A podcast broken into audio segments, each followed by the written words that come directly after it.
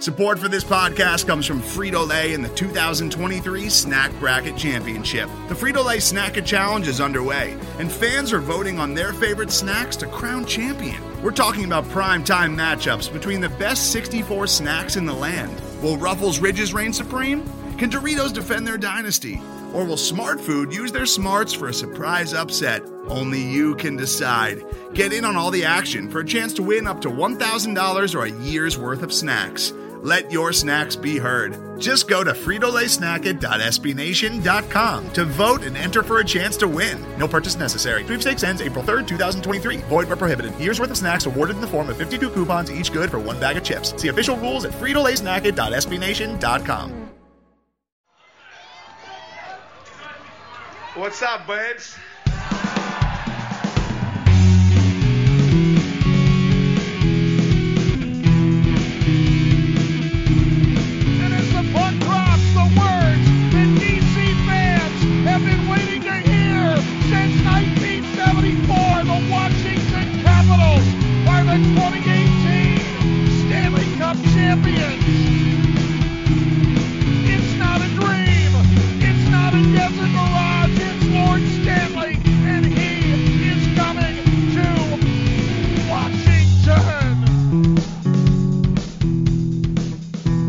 Welcome back to Japers' Rink Radio. I'm your host Greg Young, and today uh, we got a three-man call because uh, we have Corey Sznajder in the building, and uh, I'm here with with Corey and Adam. So, Corey, we'll start with the guest first. Uh, how how have you been doing today?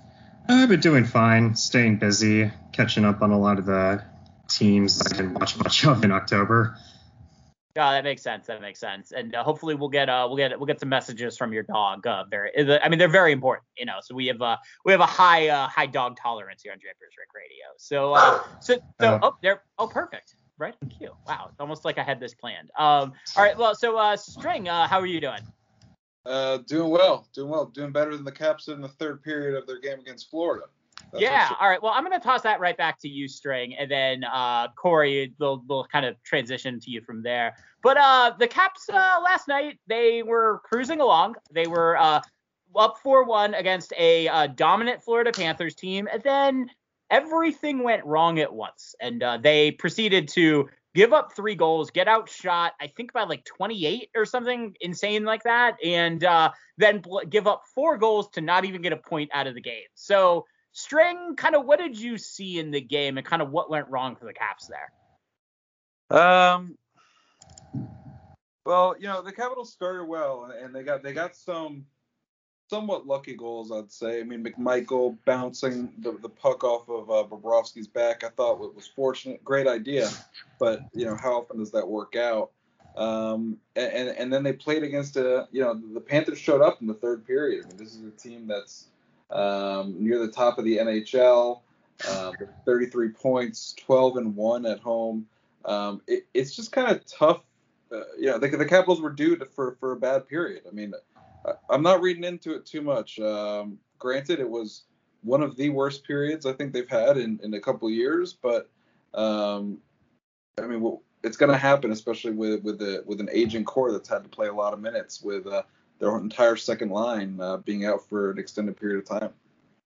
Yeah, yeah, and uh, I guess I guess Corey, you watch a lot of hockey, so I'm gonna give you a uh, the unenviable task of giving Capital fans. I think I saw some uh, rather panicked reactions uh, to the to the loss, which is uh, I think understandable when you watch 20 minutes of absolute frustration, but also maybe he doesn't fit super well with like way the Capitals have played this year, and also I think the other thing that's worth knowing, and I'm sure you can kind of elaborate on this, is that teams blow leads sometimes. That's just kind of the way hockey works sometimes. So I don't know, like should should Capitals say? I'm gonna I'm gonna ask an absurd hypothetical, like an absurd question, and uh, I think you can give an appropriately absurd response. Should the Capitals panic based on the results of one bad period against the Florida Panthers, one of the better teams in hockey? I mean, I would say they need to panic. I mean, I guess you could be worried about it if you're thinking about hockey in May or whatever, but I don't know. That's kind of what everyone except Tampa Bay Lightning fans are worried about hockey in May, like as far as the team is going to do, because that's pretty much like the one team that's the master of locking everybody down when they have a lead. But this is kind of just what happens. There, there's a lot of teams there's just a lot of teams now that are so similar and so close to each other. At least like going by what I've watched, like there's a lot of teams hovering around in that 50, 52 expected goals range. A lot of them kind of playing the same way. Florida is a team that absolutely pounds their opponents when they're down in the third period. I don't know. It's kind of a it's kind of a byproduct of like the shot counter in Florida because they do kind of overcount things there. But I did watch that game last night, and that was that was just domination. But Florida's done that to a lot of teams. Like that's just kind of how they play. I mean, I am a little worried about them because they do fall behind a little bit, but they can come back better than most teams. Yeah. And Washington, like I thought they did an okay job at the road, tr- like during the road trip of sort of keeping things under control, considering like the the roster they were working with.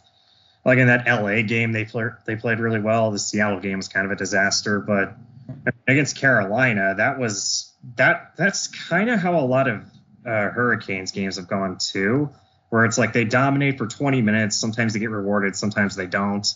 And there's just like a three minute stretch where things just go off the rails and they find themselves either tied in a game they were dominating or down two to one and they got to climb back out. So I don't, I don't know. What I've been seeing hasn't really been too different from like the rest of the league, at least as far as like blowing leads are concerned. And I mean, you look at where they are now; they're a pretty good team in terms of in terms of expected goals. They're not a dominant team, but they're outscoring their problems right now. So I, I mean, I think that I think they'll be fine, like when all is said and done. You know. Yeah.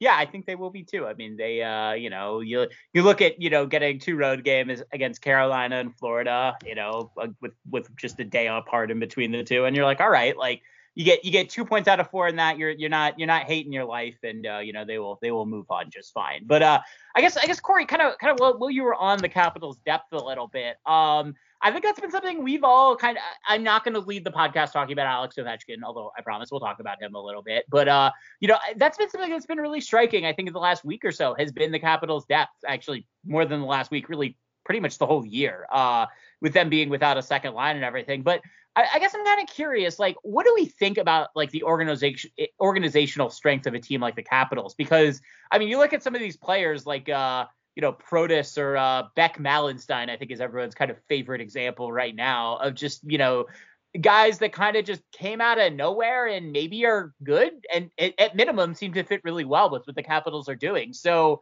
I don't know what what is it about Washington that kind of just keep finding and developing these players and uh, you know, you look at other teams and they just kind of seem to struggle when when they have top players go out. Yeah, who does this remind you of? Like uh, like the whole Mark Donk Buzz Flippett thing in Pittsburgh. They just call up anybody and they have like they have like 15 goals at the end of the year.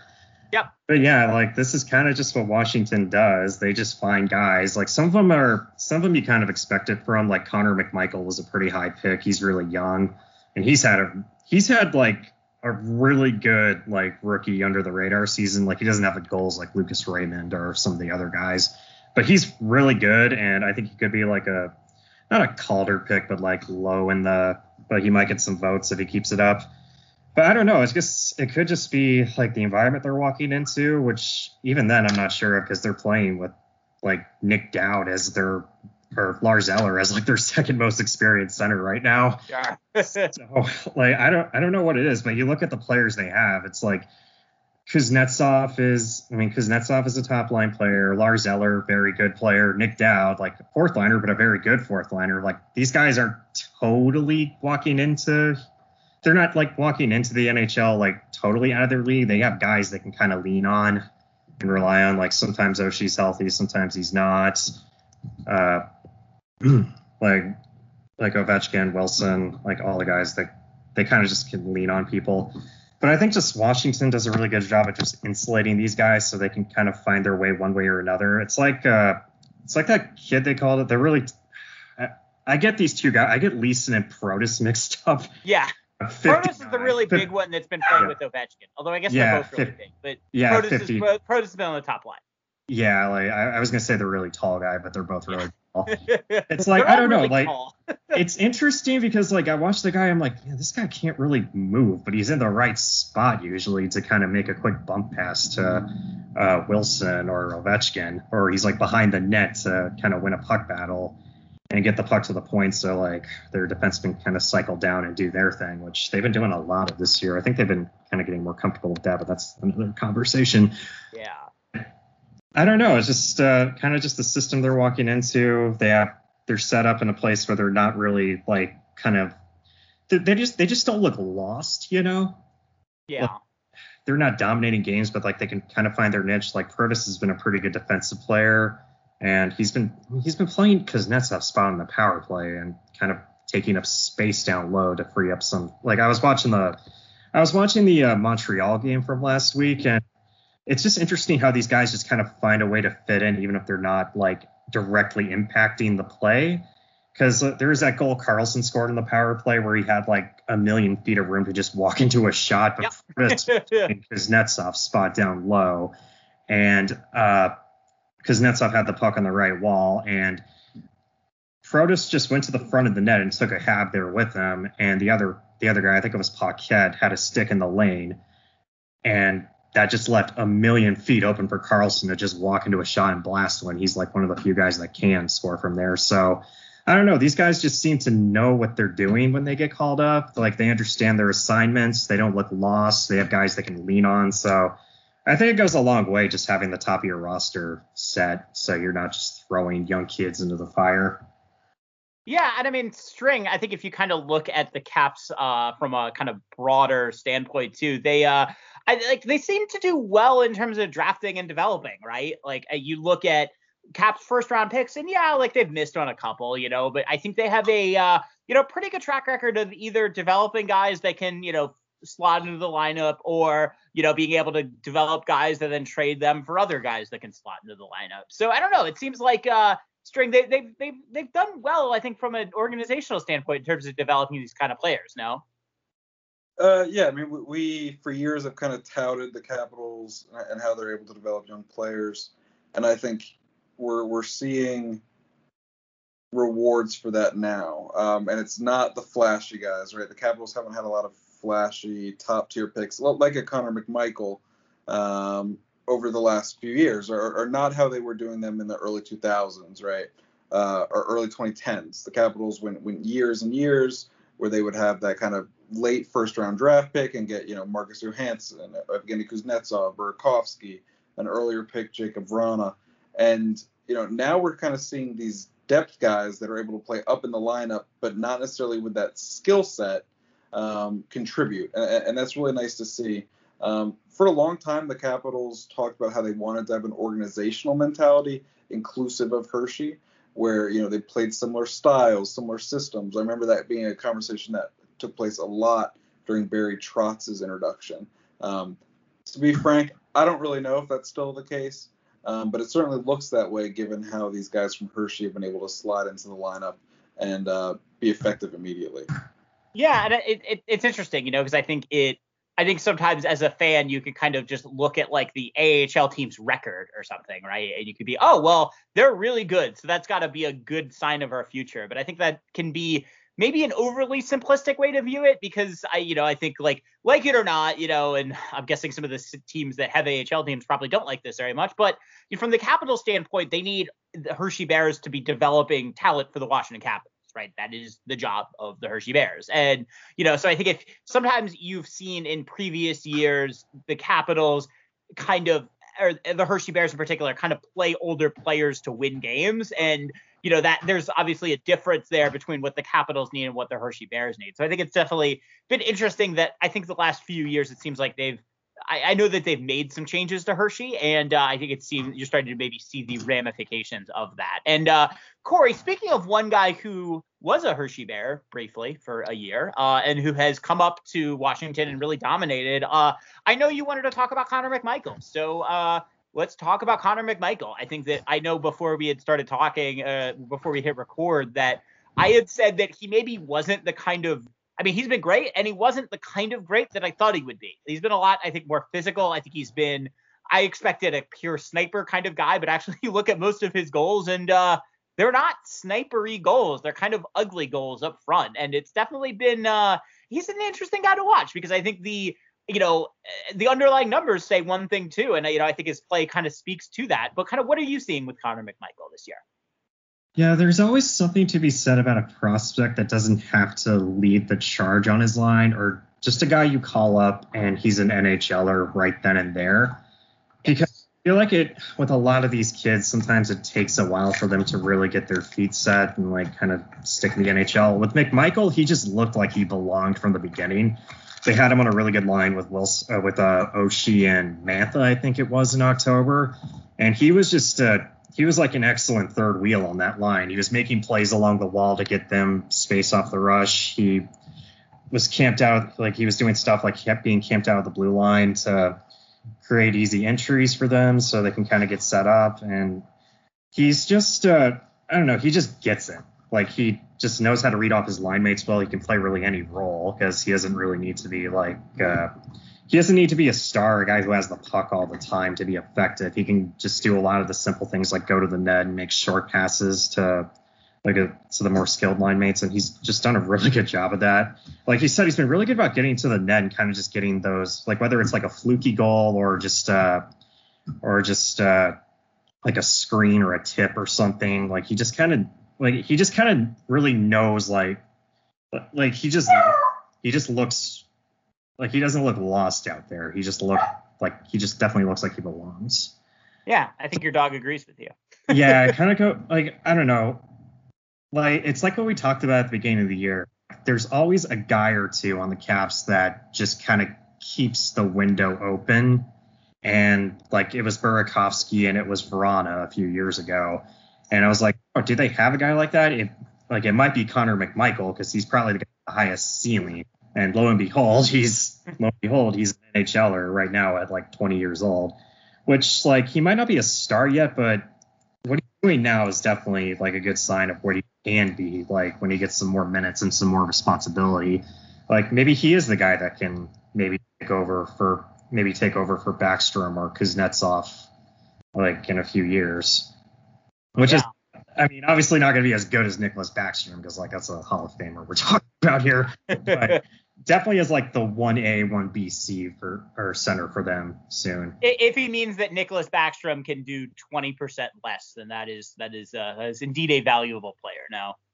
Yeah, and also I mean I do like that he can kind of place both center and wing and not just be totally lost out of his way because like sometimes I think that's overblown because everything is just so F1, F2 now when you get into the offensive zone, but they've moved him around a lot and he really hasn't seen his play dip. And I know a lot of players when they get moved up, it's like when they get moved to center, they're like overly concerned about where they need to be in the defensive zone and like they struggle a little and they kind of struggle a little bit with that. But with him, it's like really he hasn't he really hasn't seen his play dip at all, regardless of where he's played. Yeah, no, it's it's uh it's definitely definitely been interesting to kind of watch him. And uh String, have there been any other kind of rookies that have caught your eye? I know at some point I'm gonna ask Corey about uh Fehérváry, but anyone anyone kind of kind of caught caught your eye has been oh, you know, that that that yet another capital that seems they seem to develop? Um let me think about that for a second. I mean Fehérváry's a, a pretty clear one. Uh, I thought he's been good. Um to be to be honest, the other guys I think they played well, but they're not really standing out to me at, at this point in time as more than kind of a stopgap. Um, you know, I mean, Protas has looked good, and I, I, think there's potential there, but you know, there's there's nobody that's jumping out to me as a hey, it's definitely time to to make sure that these guys are sticking around at the lineup. Um, as much as it seems like much of the fan base is ready to to move on from Carl Hagelin um, I, am not quite Peter sure. Peter Laviolette is not ready to move on. No, no, I've got a Carl Hagelin is uh, stapled to the bench rather than the press box. yeah, Corey, I, I, heard you go, uh, yeah. Uh, so uh, I don't know. Is there is there um, uh, you know, actually, let, let's let's use this, and then if you want to say anything about Carl Hagelin, you are more than welcome to. Although uh, my my thoughts about Carl Hagelin are, are not particularly voluminous at this point. But uh, I, I, know we had we'd, we'd been DMing a little bit about Martin Fehérváry and kind of the Capitals' defense. And I I know in years past we've talked about how Laviolette has used the Capitals' defensemen and how they're you know very kind of aggressive on forecheck and kind of pinching and everything like that. And I guess I, I, it seems like Fehérváry has kind of fit well into what Laviolette wants his defensemen to do. No. Yeah, he does, especially when it comes to like defending entries. He's always just kind of stapled to like two feet within the blue line. And uh, I thought he struggled a little bit like early in the season. A few guys walked around him, but like as the year went on, as the year went on, he got way more comfortable just kind of playing aggressive and high in the zone. And he's been really good at like using his stick to deny entries and just disrupt plays in general. And uh, they always want like I feel like they always want like a very basic by the books defenseman with John Carlson, and I think he's I think he's a really good compliment to him because like Carlson, he's like like he has a lot of his issues, especially in the defensive zone. But one of the things he is really good at is just like turning loose pucks into transition chances, yes. which is like it's very feast or famine type of defense, which is why his numbers are kind of scattered. But Fehérváry is a guy who can kind of create a lot more loose pucks for him, so kind of so they can the Caps can kind of go work on offense a little bit.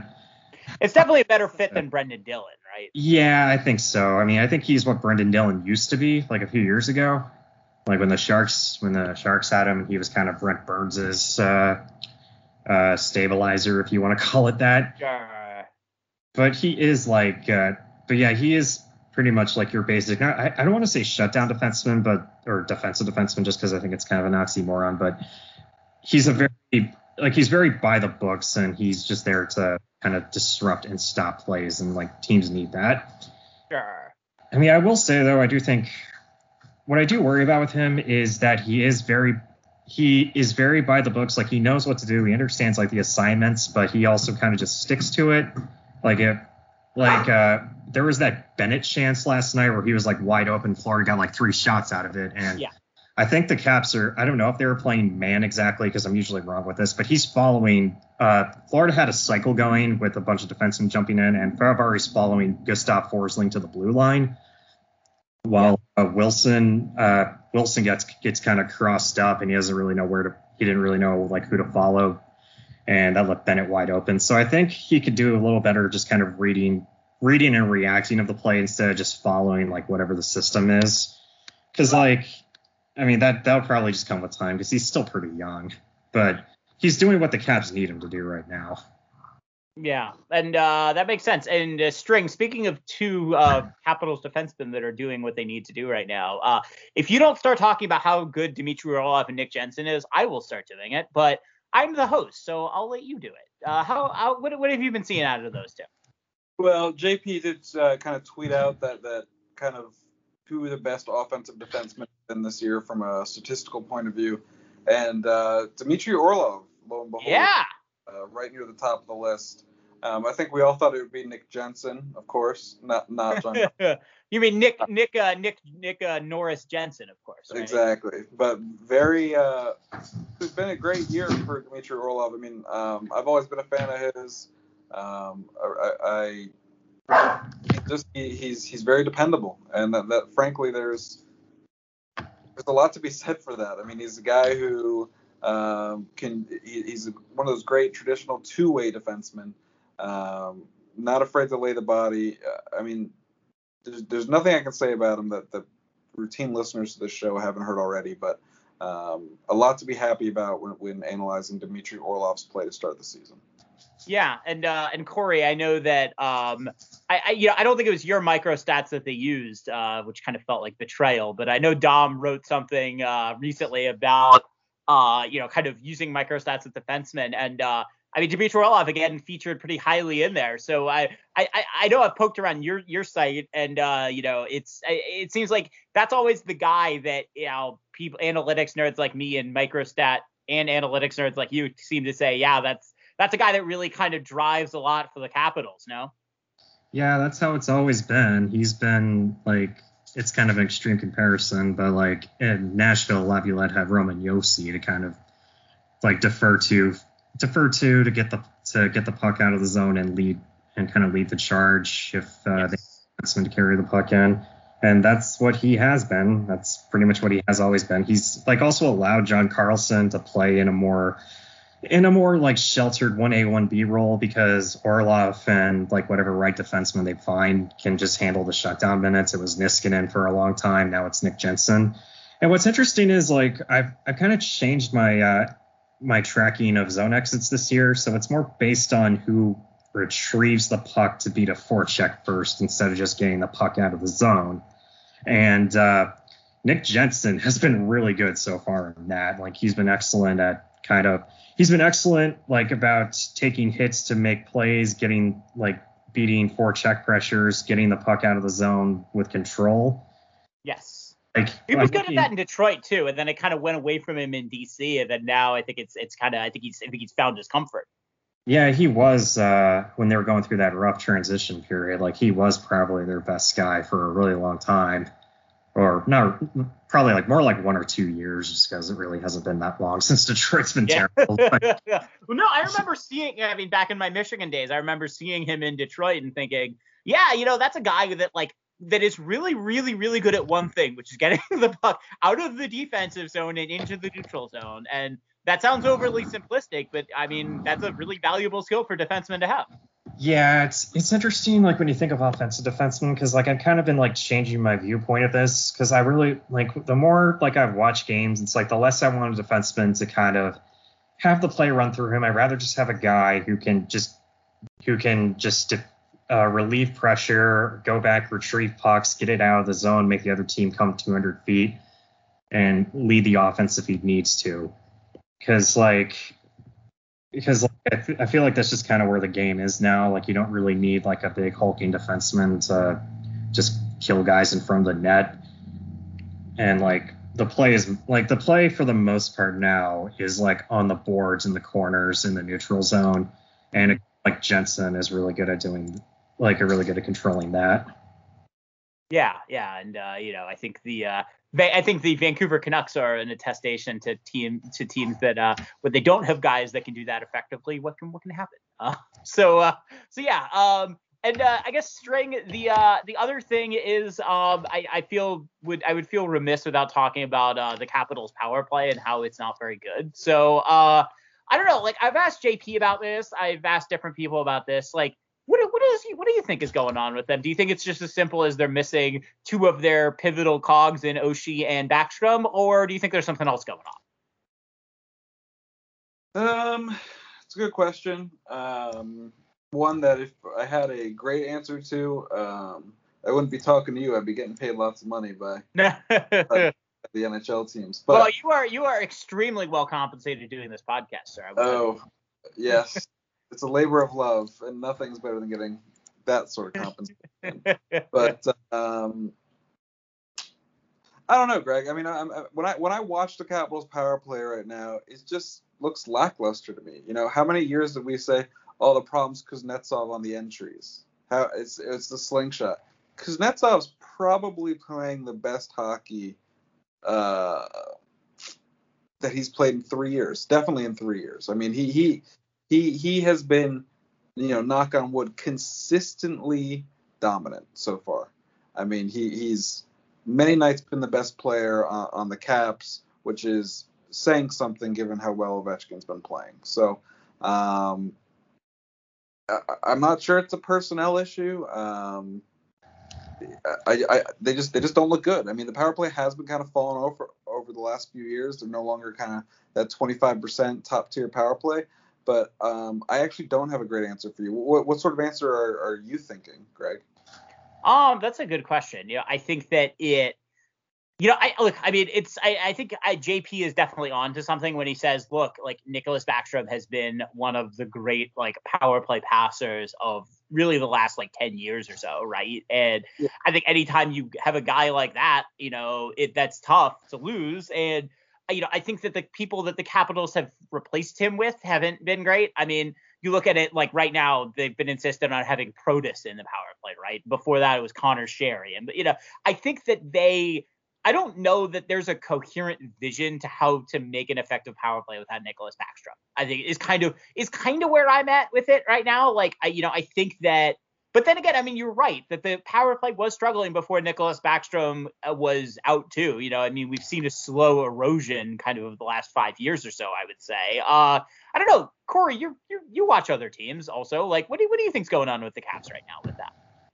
Yeah, I think of I think one of the problems right now is that it's kind of just too based on structure, just because they've been doing it the same way for so long.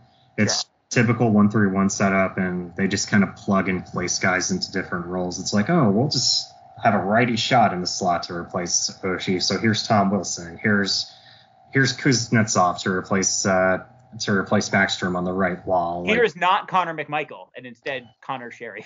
yeah, I was yeah, I, that was interesting. I'm kind of surprised he hasn't really seen much power play time, just because entries are a problem because it's kind of Kuznetsov or nobody. And mm-hmm. surprised. I thought uh that Lapierre kid might have stayed up because he was actually pretty good at doing that on the power play, at least in the few uh the few games I tracked when he was there. But I do think there I think there just needs to be more like they need to allow guys to improvise a little more. I think there needs to be more movement because right now, pro, like with Protas and uh, like with Protas and Kuznetsov on that right wall, they don't really move around a lot. Whereas with Backstrom, they ro- they rotate a lot. And Protas is either going to stay behind the net or go to the front of the net. And they kind of did the same thing when I think uh, I'm trying to remember who was there before Protas. I think it was Conor Sheary. And like Sheary didn't really rotate at all because like Sheary's one thing is scoring in front of the net and working in tight spaces and teams kind of know what he's going to do. So I do think there needs to be more. If they're going to do that, I think they need to move around a lot more, improvise a lot more, get out of the one three one setup because like this like Tampa Bay does that a lot. Tampa Bay will kind of if it's not working, they'll kind of like draw things up in the dirt and just create something off a loose play or just send the puck to the other side of the ice if uh, there's too much pressure on one side and kind of just go from there because that's going to create openings.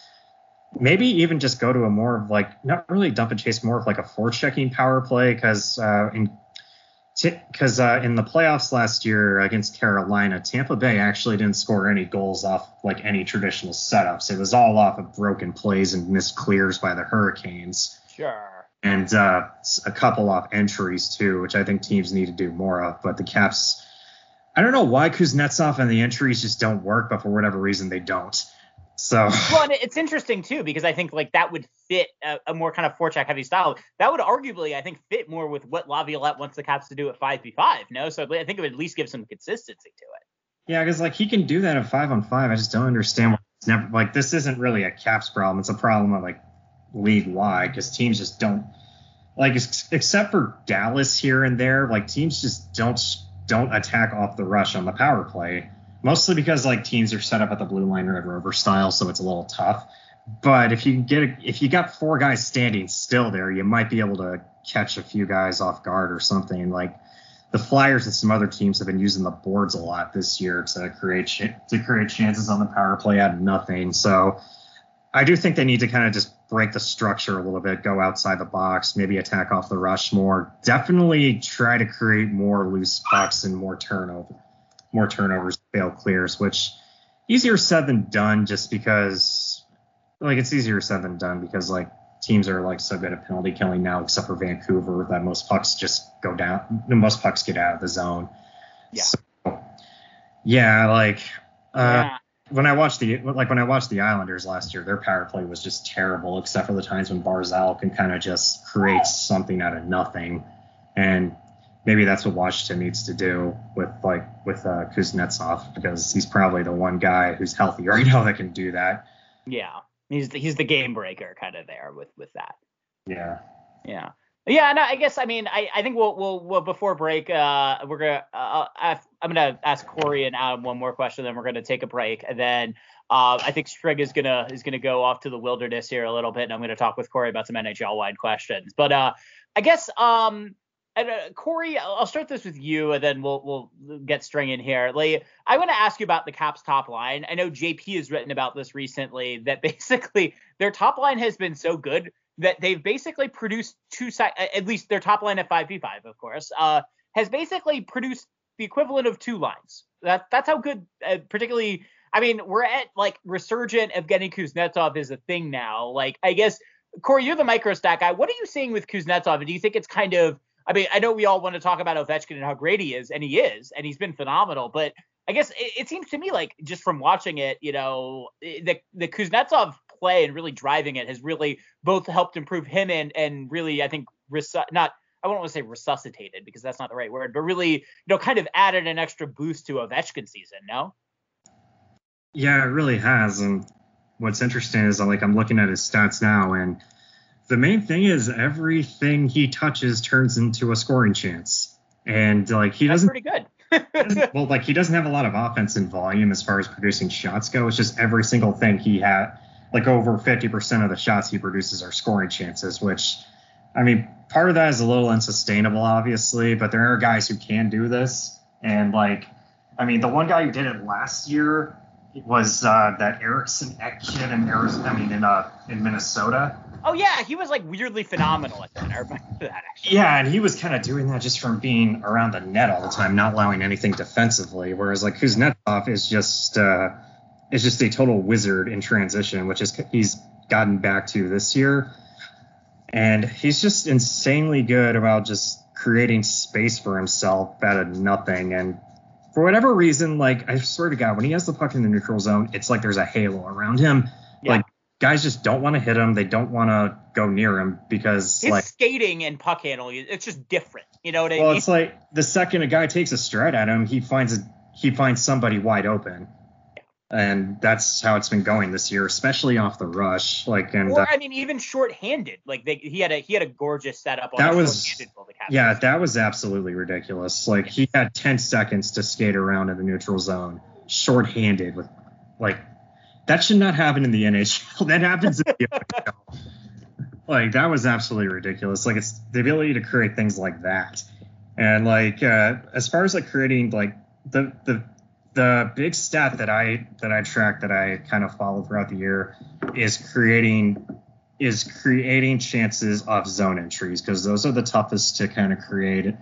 They're the toughest to create and they're, the hardest to defend. And like Kuznetsov and McMichael have been the two drivers there for Washington this year. And like that goes a long way if you're getting, especially in games when you're getting outplayed, like a guy who can kind of just draw something up in the dirt and score a goal off the rush. Like that's that that's your lifeline and that's enough to kind of that's enough to win you a lot of games in the regular season.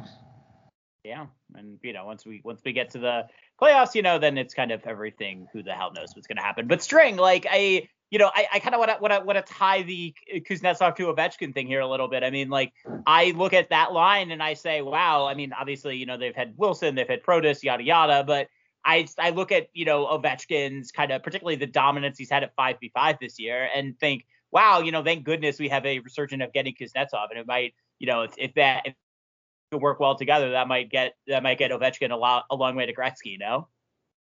Uh, I mean, obviously, anytime you've got a, a center that's creating space and able to hit you with the puck, um, you're going to be more likely to score, right? So, um, especially with Backstrom kind of slowing down a bit, it'd be nice to kind of maybe put Backstrom with some quicker uh, players once he is healthy.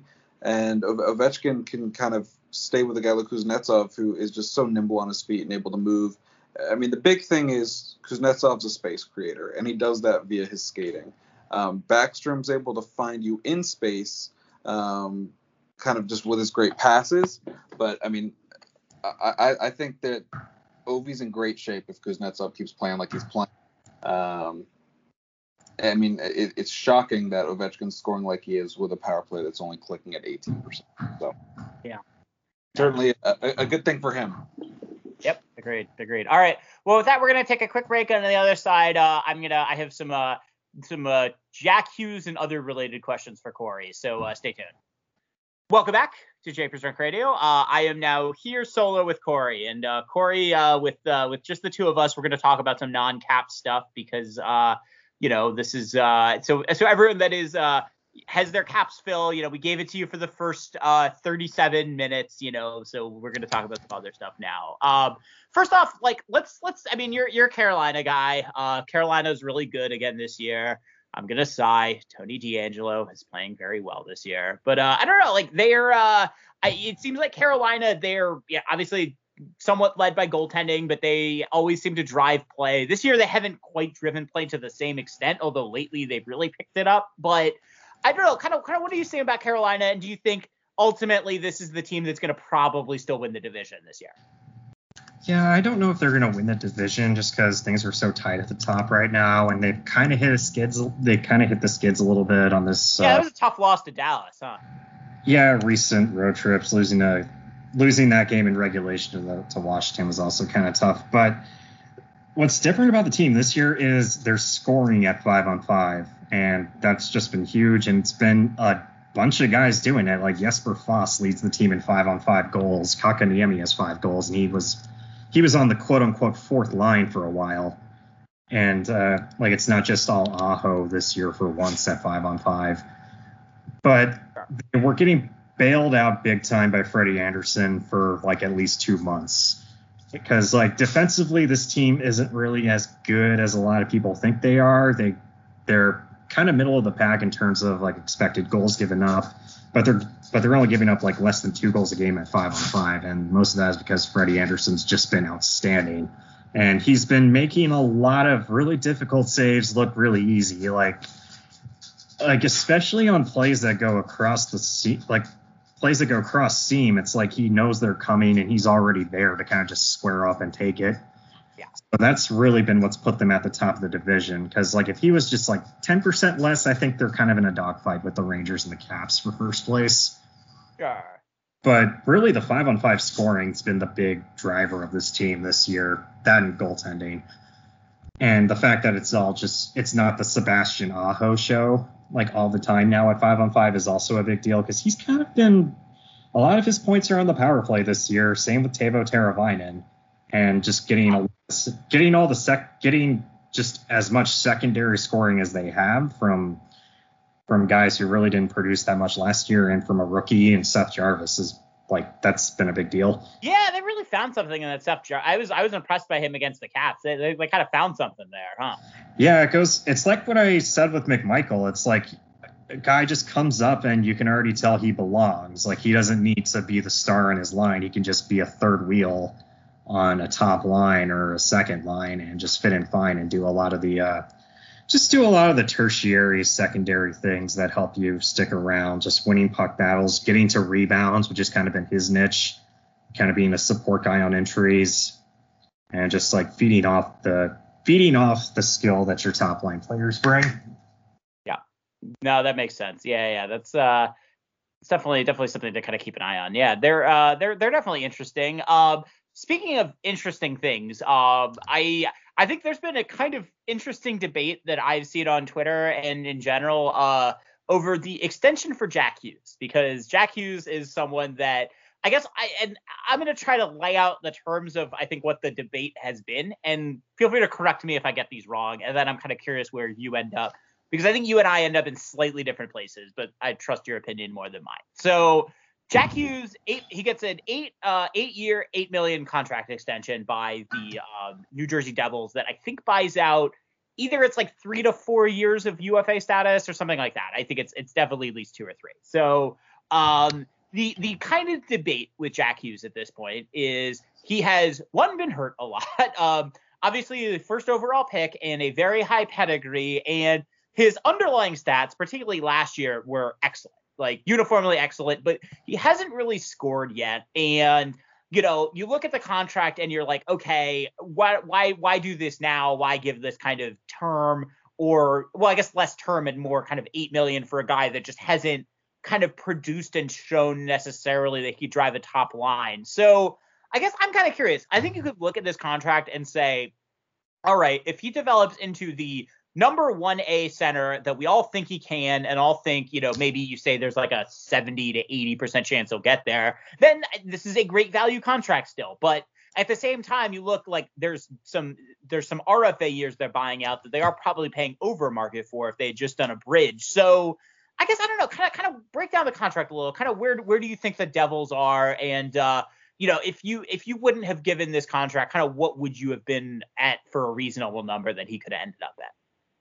It was it's an interesting contract to me because if a, if you're paying a guy that much, especially when he's only 20 years old, usually it's like you know this guy like is amazing. It's like Auston Matthews or something. You want to pay him under market value for a guy you know is a star. And I guess the Devils know Jack Hughes is a star. It's just the points haven't really shown it. So I thought they could have gotten him for if they're going to sign him now, that is, I thought they can get him for like less money because like let's just say he has an amazing season this year, like the pucks start going in for him and pucks start going in for him and like his line mates start finishing more and he's like say a 70 point player like i feel like you're still going to pay him about 80 million a year. I mean Yeah. about a million a year? Like what are you are you afraid of paying him 10 million or something?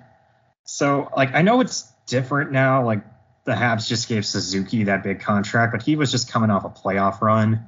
So that's kind of boosting things there but it was it was kind of an odd deal. Like it's very unprecedented too i feel like because Sure.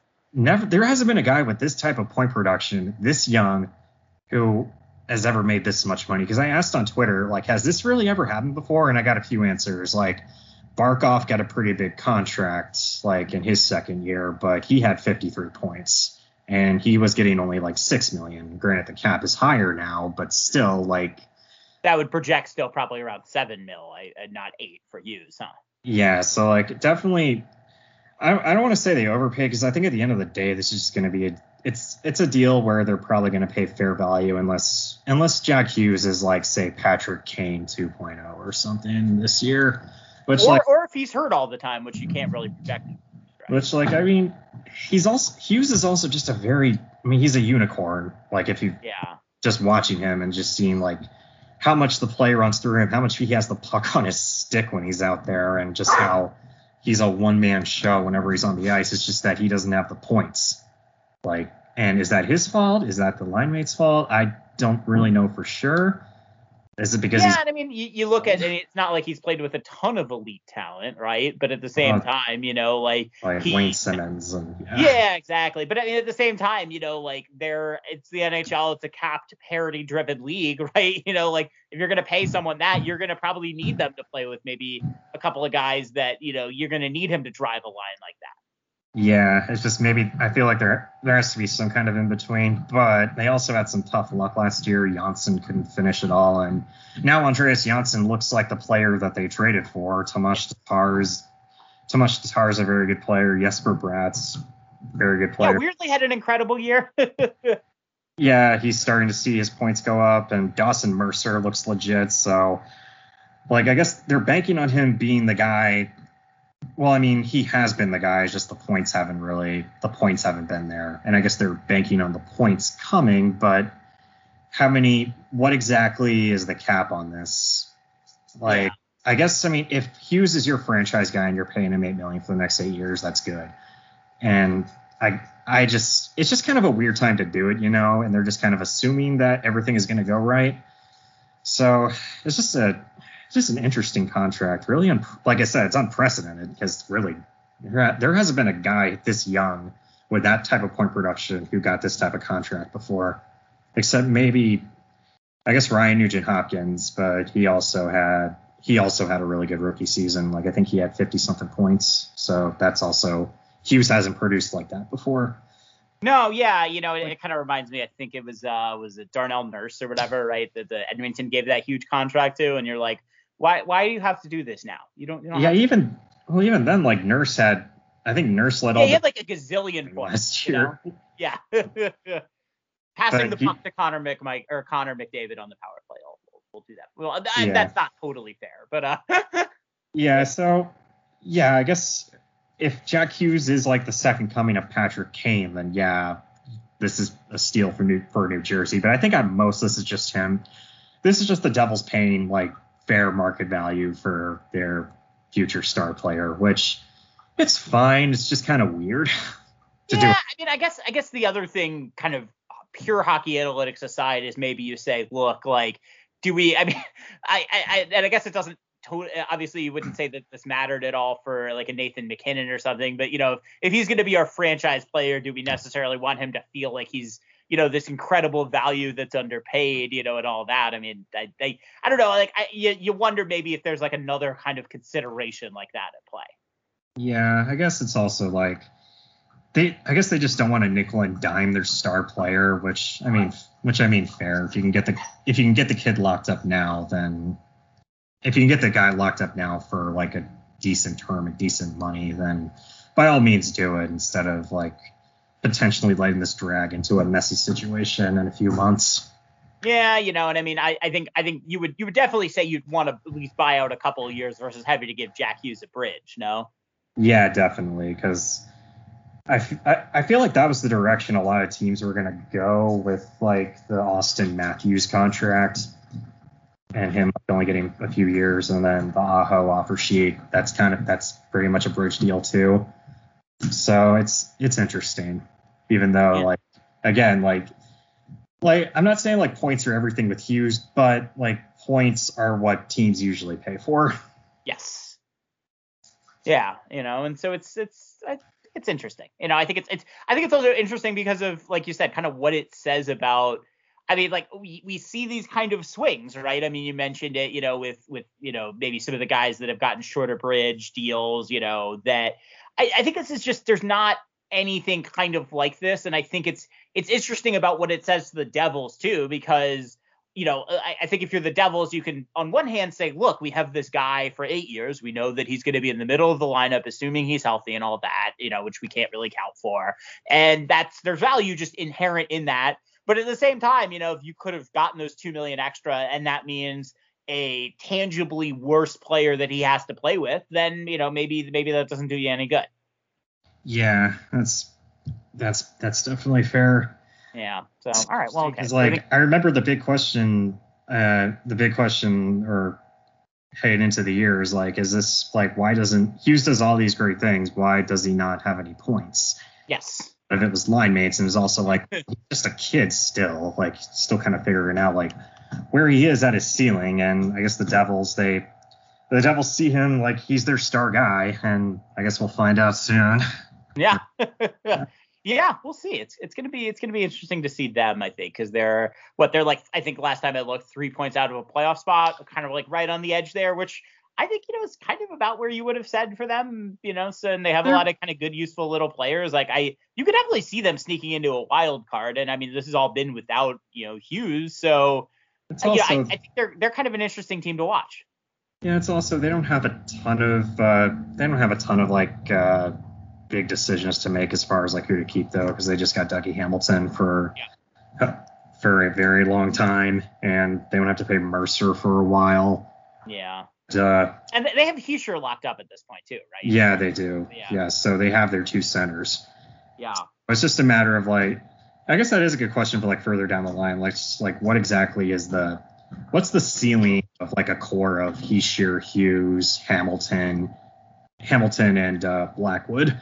Like Yeah. is that a is that a playoff team? Is that a is that a bubble team? Is that a team that's going to be in the top three every year? I I don't know for sure, but did a lot to, Hamilton did a lot to change the complexion in Carolina, so we'll see what he does in New Jersey. Because right now they're kind of in the same spot yeah. Carolina was in the first year they got Hamilton, at least at this point of the year. It's like they're up, they're down. They're not really a dominant team, but they're scoring more goals. They're in the mix at least. They're not completely out of it, but they're not really as good as like maybe their fans hope yet. But still a really young team they have up there. They're figuring things out. Yeah, yeah, and I think it would uh if they could maybe find a uh taker for for some uh big big name defenseman contracts that are not uh Dougie Hamilton. Uh you know that might that might kind of clear things up for them a little bit. It's it's kind of a weird roster, you know, right? Like they're not they have a lot of like like good talent and then they have some stuff that's not all that ideal, you know, in their lineup. So I yeah, I don't I don't know like kind of what I what I think about the Devils, and I, I I don't know if the rest of the league even knows what to think about the Devils at this point. They're just kind of an interesting team. No, but they're always really tough to play usually just because they're such a fast team. They're such a team. They're a team that attacks off the rush like all the time, and I feel like that's just all, that's just always tough for teams to keep up with, especially in like the first period of games. Like it doesn't always like like it doesn't always result in anything for them, but it definitely gets teams on their heels a little bit. Be like, whoa, this team is a lot better than we thought they were, especially with the new schedule this year. Like uh, Minnesota. Yeah, I think the Caps had a couple of games against them last year where I think they won like it was like three two or something, and you're like, wow, like I were lucky to get the more goals than they did because they they were flying up and down the ice. You know, it just didn't always result in goals for it. Yeah, it kind of reminds me of where Florida was a few years ago, like Yeah. when like starting to kind of get good. it's like they're not there yet, but I could see them being like uh, potentially what Florida is now, which is like which is like a top team three uh, a top three team in the conference, like, and nobody really disputes that. So I can see them No. becoming that in another year or so.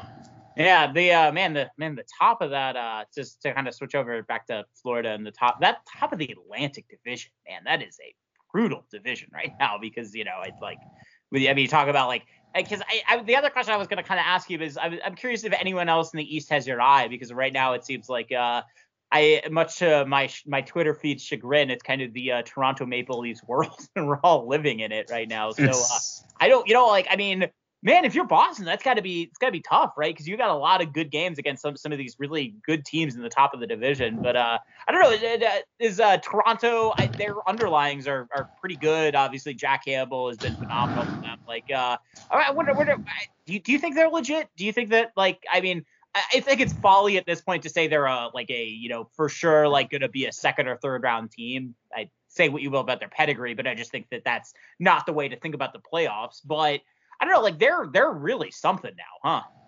Yeah, there's not really anything swaying me about Toronto, like being this paper tiger or anything. It's like it's what they were the last two years. This this should be a team that we talk about as uh, we talk about as a team that goes deep in the playoffs. They just kind of get they got to get over that hump, and I don't know if it's going to happen this year or not, but.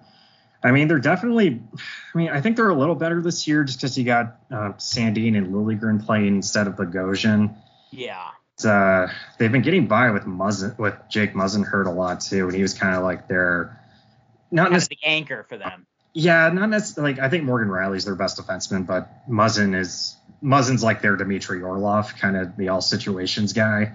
Then they're just getting a lot of production out of guys who they got off the scrap heap, like Michael Bunting and Ondrej Kase. Like it's very cheap def and it's way more productive than what they were rolling with last year when they were shelling out first round picks for like Nick Foligno and uh, I'm trying to remember who else was on that roster last year, but they just think have, like Wayne Simmonds, right? I think if I remember, and yeah, like this guy Ilya Mikheyev who Yeah. a- a who everyone seemed to like think Was was going to be good, and then just like wasn't for whatever reason, you know?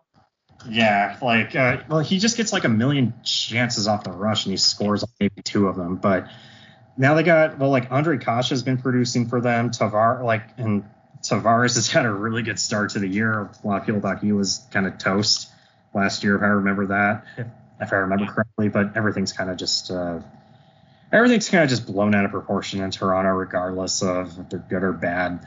It's like Tavares has like a 50 something point year, and it's like, oh, he's done. Like, mm, I, I don't know about that. Because Yeah. Of people, like, contract aside, a bunch of teams would be willing to take John Tavares off your hands. Yeah, I think I think that is fair. I think they have they have a few players that you know if they were to. I think it, it's funny because I've heard that there's like a. I think it was like William Nylander. Everyone was like, "Oh, you know, cut the I ball." I s- can't believe like he put. I swear to God, like William Nylander, William Nylander could score 100 points, and there's still Yes. like people in Toronto that want him gone because he missed an assignment on the back check, or he just did something that pissed them off, like with the puck. I don't even. or, or he dared try to use his leverage against a team that has most of the leverage the entire time, which is I think something that is still un it's I mean it's like kind of silly. I you know I get why I get everyone wants to be a fan of ownership for whatever reason, but I you know I always thought that was kind of silly. Yeah, like like I said at this point, like I don't know if Toronto is better than Florida, but that's just because I've watched a lot of Florida, and I think I was about to say they're the best team in the league, but I don't know if I'm ready to go there yet. But I really, I just love how they play, and they got Bobrovsky actually playing good now, so that's something to. yeah, he's been incredible for them this year. But the only thing I the only thing I don't like about Florida is they fall behind a lot and they they're one of those teams where it kind of just snowballs for them. It's like when it's going good, it's good, but when it's going bad, it's like they let it snowball. Like one bad shift turns into two and they find themselves down like two to one in a game that they're dominating. It's kind of like Carolina a little bit. Yeah. Well, as, as my as Florida Panthers being my unofficial number two team, this is, this is very exciting. But uh, you you got you got Ekblad for the Norris this year. I mean, he's been incredible. No, Yeah, but I mean, as of right now, I, I mean, him, maybe Adam Fox. There's other guys like there's other guys too that I think of like it's like I think Miro Heiskanen is probably the best defenseman in the league in terms of like pure skill, but the results are just never there with him. Sure. And uh, do himself many favors playing in Dallas too. well, like even then, like I was like I've been watching them the past week. Dallas is a team that just looks completely dead in the water for 10 games and then just rises and puts themselves back into the playoff conversation when they had no business being in it. But I don't know if like the he can control games better than most defensemen that I've seen. It's just that his passes go to passes go to like Luke Glendening or a guy that just flubs them or something, and it just never results in any offense. Back to Florida, like I've I've been more impressed with them than like any other team in the league. Aside from maybe uh, I don't want to say like I guess Edmonton, but like Edmonton is a lot of McDavid and Draisaitl, but those are yeah, the we kind of know what Edmonton So- is, right? You know. Yeah, and Tampa Bay has been good. They've been Tampa Bay is hurt, so I think I mean Tampa Bay is like the is probably like the undisputed king until somebody dethrones them, but they're also hurt right now. Yeah, and they're also a team that, like, you know, it's kind of like I. You, you would think if there's a team that can kind of just sleepwalk through the regular season and just be like, look, let's just get in. Who really cares? You know, it's Tampa Bay. Yeah, I mean they beat the hell out of uh, I think it was I can't remember who they beat, but it was again they they didn't have Point, they didn't have Kucherov, and I think they didn't Yeah. have either, and they won that game four to one. It might have been Seattle, so expansion team, whatever. But the Yeah, although although they spotted what was it? Uh, like they uh they they gave they were down or they were up 3-0 to the Blues last night, and they uh then they lost in a shootout there. So you know they're Yeah, uh, the the Blues it are. just doesn't matter, I think, for them. like, Blues we are know a where they're going to be. strange They're going to be a playoff team, right? You know, so like, Yeah, I think for them, they probably want to fast forward to, to April as much as anyone. yeah, definitely. I think Colorado's also in that group too. Is like Colorado's hurt, and Colorado, they have not been the dominant team that I kind of expected them to be, which I guess is fair because I mean they did lose. Uh, I guess all they did lose was Brandon Saad. I'm trying to remember who else left. I think Donskoy, like death pieces, but still like Uh, lost Grubauer, although that, that seems like that was more Kuemper. Yeah, point. But yeah. Well, I mean Kuemper's a good goalie. yeah, yeah, he is as long as he's not. Colorado, my problem, like my problem with the Avs right now is they just they're beating up bad teams, and when they face a team that's just slightly above that, they just like they played Dallas the other night and got absolutely dominated in the first period. Yeah, I saw. I actually caught a good piece of that game, and that was uh that was a weird kind of style of contrast game, and it just seemed like kind of Dallas. They were that was it seemed like they kind of flummoxed a little bit of whatever whatever Colorado was trying to do, particularly kind of zone entry wise. You know, the Colorado they're very dependent on entering with speed, and that just kind of Dallas for no reason seemed like they, they they did a good job in that game to kind of Well, it is a little bit. yeah, it is kind of what Dallas does. The the problem is, is that this only works for Dallas when they have a lead. They just haven't had a lot of leads this year because they have two players who can score goals. Well, Yep. three. they all play on the same line.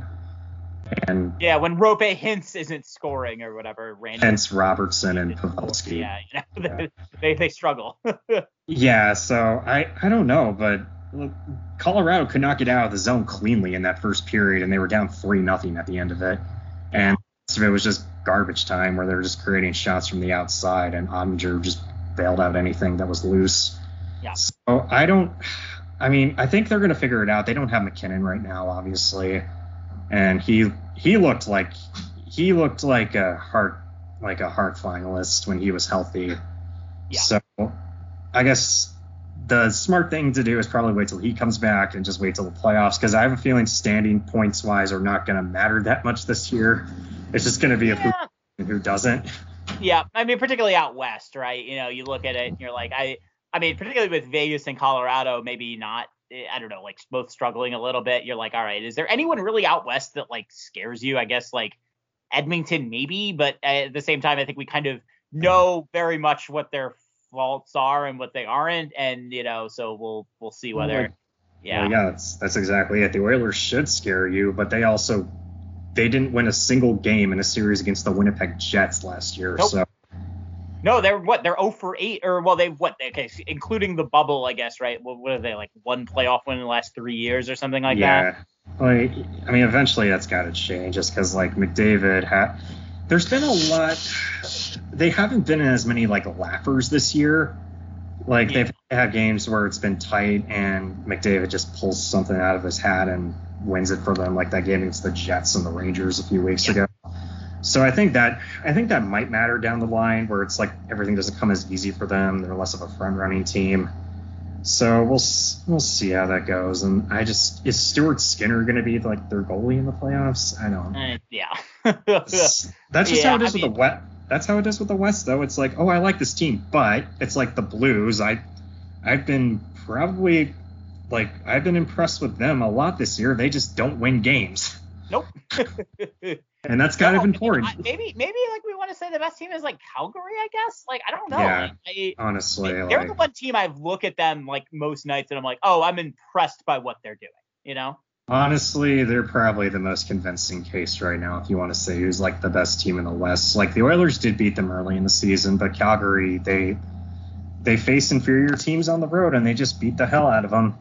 And yeah. Or I mean, I was I, I caught the Boston game right, and that was like maybe one of the more impressive. Like just they just had things on lock. And I mean, Daryl, like I, it's funny, like I because I, I think that there's an interesting parallel you could draw with the Cap in the sense of you have a coach that is really really good at doing one thing and you know Daryl Sutter and I think Laviolette have a similarity in terms of being able to suppress like the other team's offense, right? And so you look at it, you're like, all right, like uh, they they can do that, and then you know you have a formula of that plus good shooting talent, which uh, Washington clearly has. Carolina or uh, Calgary, you know, like they have enough kind of top end guys that you would think. Although I don't know, it's like Mark, Mark you know, Giappani going to score a gazillion goals this year. I don't know about that, I mean, but yeah, It, it helps that Johnny Gaudreau has been like maybe the third best player in the league this year. yeah, he's been unbelievable this year. Yeah, he's like uh, in my uh, zone entry stats, like he is where McDavid usually is, Oh wow, right corner in terms of like controlling, con- turning, turning zone entries into scoring chances. He's been like far and away the best player. Well, McDavid's right behind him, but he's been the best player in the league in that category, which is kind of unheard of because that's usually 97's territory right there. yeah, still he's just like they've just been they've been really good like it's hard to really dispute that and they have the secondary scoring on the line with Mangiapane and I think Coleman's on that line yep, yep, yep. they move things Guy, a guy who I that just- is a that is a pickup that is a perfect Daryl Sutter pickup, is it not? yeah the only thing I worry about with Calgary is that like the top of that roster the the first line is incredible the second line really hasn't been producing that much and the secondary scoring is kind of just Mangiapane and nobody else right now but just wonder when that dries up, are they going to be as terrifying as they are right now? I I don't know, but they do have a goaltender, which that's going to go a long way, obviously. They do, they do, and they have a they have a uh, coach that I think is kind of designed to make goaltenders look good. Uh, you Yeah. know, I my favorite is looking at Jonathan Quick stats with and without Daryl Sutter because they are uh, very very different. Yeah, and Markstrom, I think, is a better goalie than Jonathan Quick was. So yeah, that's uh, I don't I don't know. You're you're gonna get some angry Kings fans. Uh, I don't I don't know what are gonna be listening an hour plus into a Washington Capitals podcast, but if they are, uh, you know, you'll you get some angry tweets there. Although I, I, I think you know, I think it's they're you know, it's I think I think it's it's interesting with goalies because that's kind of been my thing on Japers' Rink lately. Is kind of been saying like maybe we actually don't know anything about goaltending anymore, anyways. So I mean, I just look at what Carolina did. They let Nadal- they let Nedeljkovic go because they didn't. I guess they either didn't want to pay him or they just wanted a veteran goaltender. They get Freddie Andersen two months off an injury where it just seemed like he was never going to be healthy, and he's been. I think he's got like the third best save percentage in the league right now. Yep, yep. And it- we were all like gonna write off Bob as being a ten million dollar disaster or whatever, and he's been probably the your Vezina frontrunner at this point. So Yeah, it's it's Yeah. been it's been a strange season. It's kind of tough to get a gauge on. I mean, I know who the really bad teams are, but as far as like the elite great teams, it's kind of tough to like. I, it's like we like I, what we started off the podcast with. There's just a lot of teams kind of in the same territory, which is why you're seeing so many like crazy games right now. yeah, yeah. Yeah. I mean that's uh, and, and it's interesting, you know, because I think you you. I think it, the for the Caps, like we've kind of looked at these this last little stretch as being like, oh, they're playing some really good teams, and you know, I think that they've I, you know, I think that they've looked okay, uh, you know, but you look at kind of the underlyings, particularly lately, and it's not been ideal, particularly kind of going into the third, you know, and both teams have had chances to make adjustments. And so, you know, I, I don't know what I think about the Caps. I mean, then again, like you would say, look, their entire second line is out right now, so maybe maybe it, things are things are just a little weird, and we kind of kind of need things to settle. I think as, as the year goes on. Yeah, that's that's pretty much it. I mean, with Washington's case, like you have to be happy that they're doing more than treading water with guys and with basically an AHL second line. Yep. with Beck Malenstyn getting minutes. Yeah, exactly. It's basically what Pittsburgh's been doing for the last decade or so. Yep. Yep. Yep. And uh, unlike Pittsburgh, the Caps I think are going to get some of their top guys back. So. Yeah. But uh, all right. Well, Corey, we, we're at uh, we're at I think this is a new new high for us. I think we're at 70 minutes. So uh, this is but this has been a blast. I, we always always like having you come on. So uh, where can people find you? And uh, I know you're you're doing different Patreon stuff these days. So do you Um, you can find all my stuff at all three zones. Stuff. Sorry, my dogs are going crazy right now. But you can find uh, you can find me at all3zones.com or at Shutdownline on Twitter. All Three Zones has a link to my Patreon and all the stats that I collect, player cards, all sorts of things I add this year for subscribers. And you can find my writing at McKeen's Hockey. I'm going to do an article on the Caps this week just because I've enjoyed watching them. Uh, I've enjoyed watching them pull out wins with this roster. Yeah, yeah, I think I think we all have. So, uh, all right, and if you uh, like the show, please rate, rate, subscribe, review. Uh, I, I hope you like the show because uh, you know we've been going on for a while, but it's been it's always been a blast. And uh, if yeah, if you like the show, uh, rate, rate, subscribe, review. You can follow the show at at Japers' Rink Radio. You can follow me at at Greg Y underscore. And uh, next week we might have a big guest, or it might be String and I. And I think they're gonna be it's gonna be exciting no matter what. So uh, with that, uh, stay tuned and uh, look forward to talking to you next week.